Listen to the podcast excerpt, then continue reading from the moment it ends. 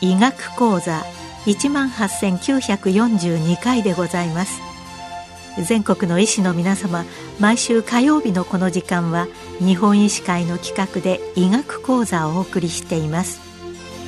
今日はエリテマトーデスの最新治療について慶應義塾大学皮膚科准教授谷川明子さんにお話しいただきますエリテマトーデスは臓器症状を有する全身性エリテマトーデス。以下 SLE と略します。と、皮膚に病変が限局する皮膚エリテマトーデス。以下 CLE に大きく分けられております。また全身症状と検査所見の異常はあるものの、現段階の分類基準を満たさない患者は、 pre SLE、 intermittent LE、またはサブクリニカル SL のように様々な形で呼ばれております。本日のテーマはエリテマトーデスの最新治療です。上記の SLE、CLE、サブクリニカル SLE を含んだ以下の3つに分けてお話ししたいと思います。最初にエリテマトーデスの病態について簡単にお話しした後、SL 治療の目標に触れ、それから本題であるエリテマトーデスの最新治療についてお話しする構成としました。最初にエリテマトーデスの病態について簡単に触れたいと思います。全身性エリテマトーデスは皆様がすでにご存知のように多彩な臓器症状を呈する自己免疫疾患の代表的な疾患です。SLE は外因性または内因性に生じた拡散 DNA や RNA はその処理機構の障害により過剰に蓄積しトールライクリセプターなどの自然免疫系の受容体刺激を介して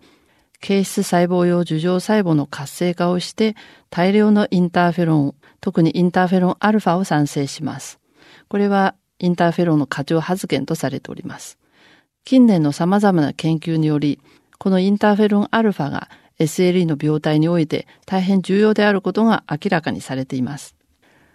樹状細胞は直接的、または産生されたインターフェロンアルファを介して T 細胞や B 細胞の過剰な活性化を誘導し、抗 DNA 抗体を含む様々な自己抗体が産生されます。このように SLE では過剰に産生された自己抗原と同じく過剰に産生された自己抗体により形成される免疫複合体が組織に沈着して様々な臓器障害が起こると考えられております。その発症には何らかの遺伝的素因を背景に紫外線、性ホルモン、薬剤、感染などの環境因子に加えて、さらに何らかのトリガーがあって発症すると推測されております。SLE はステロイドと免疫抑制剤の併用による治療で、その5年生存率は1955年の45%から現在は10年生存率90%以上まで飛躍的に改善しております。一方、依然として再燃を繰り返し、難治症例の存在は SLE の病態の多様性とその治療の難しさを表しております。また今でも SLE 死因の第1位は感染症であることは、ステロイドと免疫抑制剤による、いわば全面的な制圧の治療から、SLE に対する治療はより副作用が少なく、より病態に適した治療が求められていることを示しております。次に SLE の治療目標について触れておきます。SLE の治療目標は最低限の薬物治療による疾患活動性の制御、臓器障害を最低限にとどめ、QOL の向上と生命予後の改善とされております。特に臓器障害は死亡リスクの上昇と QOL の低下に直接つながるため、SL 治療の経過中はいかに臓器障害を防ぐことを常に意識することが大変重要になります。SLE の臓器障害は疾患活動性によるものと治療薬剤に起因するものに分けられます。初期の臓器障害は通常疾患活動性によるものが多いとされております。海外では1年で32%、3年で41%、5年で約50%の患者が経過とともに臓器障害が認められたということが報告されております。これはステロイドと免疫抑制剤などの治療薬による感染症、心臓血管系の副作用、動脈硬化や高脂血症、肝障害なども含めていくと、5年で約50%の患者が何らかの臓器障害を持つ、そういう大変ショッキングな数字であると思います。したがって臓器障害を最小限に留めるためにも、早期診断と病性の制御に加え、従来のプレドニンと免疫抑制剤による全面的制圧の治療ではなく、より病態に適した治療の開発が喫緊の課題となっております。以上を踏まえてエリテマトーデスの最新治療について紹介したいと思います。2015年は本邦 SLE 治療における大きなターニングポイントになっております。2015年にエリテマトーデスの世界標準的治療薬である抗マラリア薬ヒドロシクロロキンが SLE と難治性 CLE の使用が本邦で承認されました。続いて2017年に SLE にとっては実に50年ぶりの新薬であるベリムマブ、抗バ不抗体が承認されております。本日は主にこの2剤について紹介したいと思います。最初にヒドロシクロロキンについてヒドロシクロル菌は1934年ドイツで開発され、その毒性が強いために製品化されませんでした。後に第二次世界大戦でこの薬剤が SLE に有効であることが見出され、1950年代にアメリカで再開発された薬剤です。SLE 治療薬開発の歴史の流れから見ると、1959年に抗マラリア薬であるクロロキン、ヒドロシクロロキン、メパクリンの3剤による SLE への使用が承認されて以来、ヒドロシクロロキンは世界の標準的治療薬として教科書に記載され、70カ国以上で SLE 治療の第一選択として使用されてきました。本邦では当時、独自に慢性腎炎、転換、喘息に対して承認され、標準投与量の3倍を使用したこと、また眼科受診体制の不備、行政対応の遅れなどが原因でクロロキン網膜薬価となり、1972年使用禁止となった社会的背景があります。その後、我々2009年に未承認薬申請を経て使用開始し、2013年治験を経て2015年の承認に至っております。ヒドロシクロル菌は薬価を起こしたクロル菌と比べると構造式で水酸基一つ変更したことで治療効果は3分の1から半分に減少したとされますけども副作用は1桁まで減少しております。作用基準は抗マラリア作用に加えて抗炎症作用、免疫直接作用を有しております。その作用基準は現段階で大きく3つ考えられております。一つは、トールラクリセプター7と9で直接拡散に結合することによって、トールラクリセプターを介する刺激によるシグナル伝達経路を阻害することで、SLE の病態に重要とされている1型インターフェロンの産生抑制がメインとされております。その他、エンドソームなどの細胞消費化の pH 上昇の作用によって、細胞内機能を抑制することで、抗原提示を阻害しております。また紫外線に誘導されるサイトカイン酸性と様々な反応を抑制すると考えられております。ヒドロシクロル菌はさらに SLE の発症を数年遅延させることが可能であること、また再燃防止作用。これはカナダのヒドロシクロル菌研究会が実施したヒドロシクロル菌使用ありと使用なしのグループで SL の再燃を見た研究です。ヒドロシクロル菌使用なしのグループでは再燃70%が起きていることに対し、使用されたグループでは再燃率が30%であったデータに基づいております。同様に、臓器障害予防、生命予後の改善、これは最近台湾のグループによって再度示されております。ヒドロシクロル菌にはこのような作用が明らかにされております。その他、感染リスクの軽減、高血糖と高脂血症の改善、最近では骨粗鬆症への効果なども、この薬剤が疾患活動性を制御に寄与するだけではなく、SLE の治療薬による臓器障害を防ぐ効果も備えている、そのような優れた薬剤であることが分かっていただけると思います。対象疾患としては、軽症から中等症の SLE、特に顔面に広範が多発している、または臓器症状がないけれども、全身症状が軽微である症例に兆候を示します。ヒドロシクロル菌が承認前で言うなら、プレドニン20ミリで治療を開始したい、そのような症例が該当します。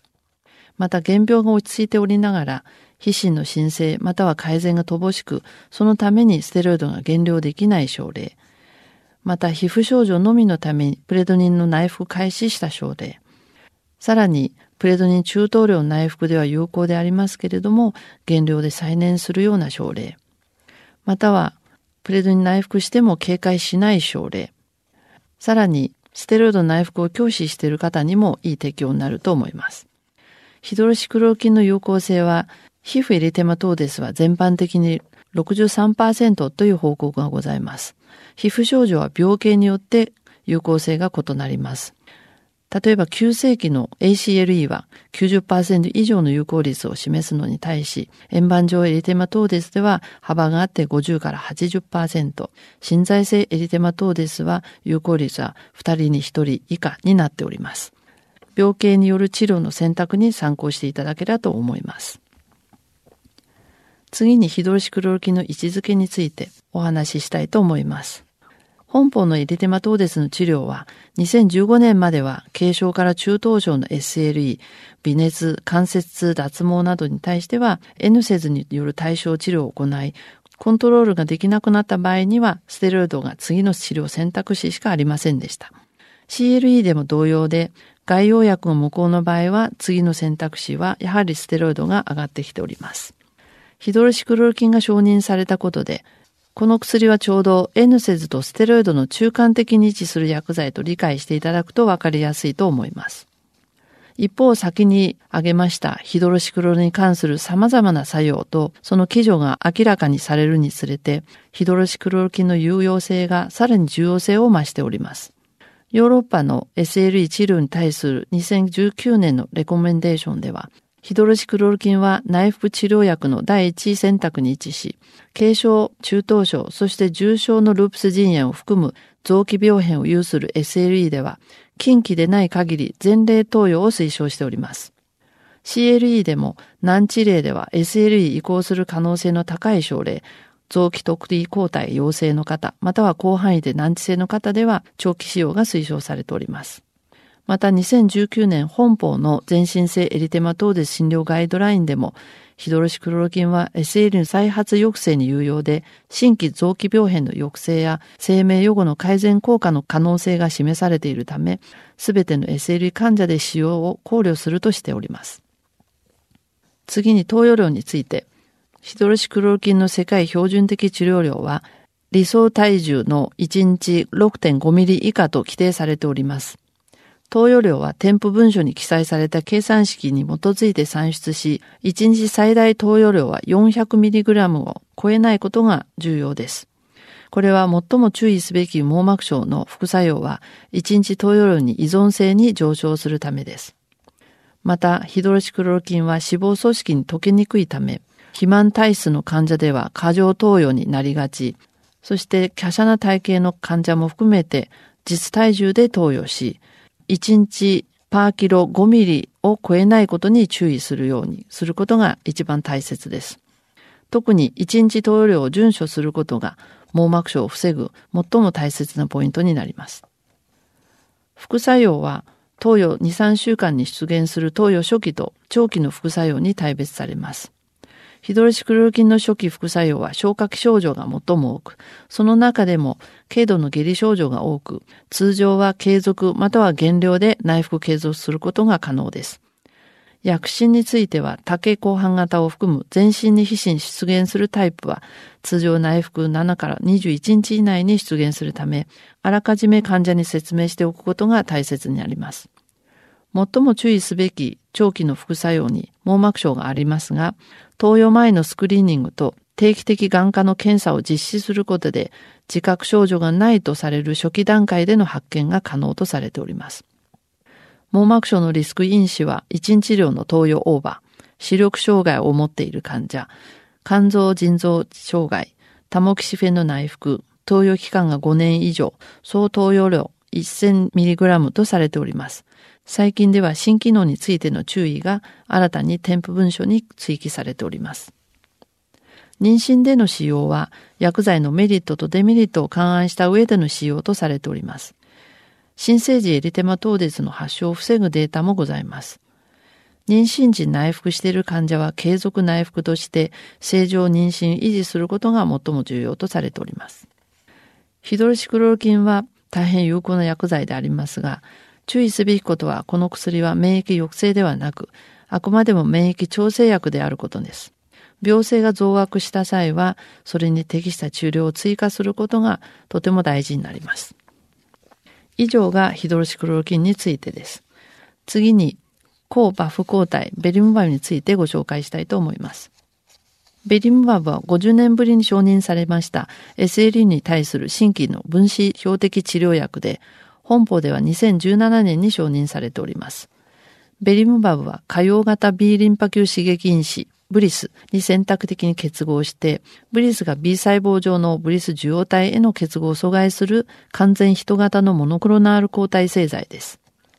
SLE の患者血中では、ブリスのレベルが更新していること、その血清中の濃度と疾患活動性が相関することも知られております。同じく CLE の患者の病変部でもブリスがこう発言しています。ブリスは別名 BAF、B Cell Activating Factor Belonging to the TNF Family と呼ばれ、受容体を刺激することで B 細胞の活性化と増殖、アポトーシスの阻害、免疫グロブリン酸性細胞への分化などに関与していることが知られております。ベリムバムは可用型ブリスに高親和性に結合することで、B リンパ球の生存阻害、B リンパ球が免疫グロブリン酸性形質細胞への分化を抑制することで作用を発揮しております。対象とする疾患はステロイド、免疫抑制剤、または現在の治療を行っても十分効果が得られていない SLE 患者にベリムバブを上乗せして使用することになります。投与方法は点滴常駐と皮下注射がございます。両者の効果は同等とされております。次にベリムバブの位置づけについてお話ししたいと思います。2019年ヨーロッパ SLE 診療レコメンデーションでは中等症の SLE への適用と位置づけられております。同様に2019年本邦の SLE 診療ガイドラインではベリムバブは標準治療を行っても中等度以上の疾患活動性を有する SLE に追加投与することを推奨しております。ベリウムバムをステロイド減量と寛解維持目的でプレドニンに併用して、特にプレドニン 7.5mg 以下に減量できない人外病変を有する患者へは最初に考慮すべきと考えられております。次に、ベリムマブの副作用についてお話ししたいと思います。投与直後から少し遅れて infusion reaction、またアナフィラキシー反応に注意する必要があります。感染症ではウイルス性上気道感染、帯状疱疹、細菌性尿路感染などに注意が必要です。結核の既往歴を有する患者では、結核が再活性化するリスクがあるため、定期的な胸部レントゲン検査を実施することが重要視されており、結核起用の患者は慎重投与の対象となっております。最後にまとめと今後の展望についてお話しします。以上のように、ヒドロシクロル菌はインターフェロン酸性を調整する、または抗原定時抑制など多彩な作用によって SLE 患者に有効であり、ベリムマブは自己抗体酸性をターゲットとしております。一方、アニフロルマブは SLE 病態の中心的役割を担う1型インターフェロンの受容体抗体であり、第2層、第3層試験で同様にインターフェロンシグネチャーの高い患者への有効性が確認されております。SLE 患者さんでは70%の患者がインターフェロン経路が更新していることされております。今後、アニフロルマブの効果が期待されます。このように SLE では病態の多様性から治療薬の開発が難しいとされてきました。現在、病態と関連している様々なポイントに注目した治療が開発されております。今現在、ジャック阻害薬であるバリシニブ、あるいはサイトカイン受容体など様々な治療が模索されております。より患者の病態に似合う治療法が選択可能な時代がすでに始まっております。今日はエリテマトーデスの最新治療について、慶應義塾大学皮膚科准教授、谷川明子さんにお話しいただきました。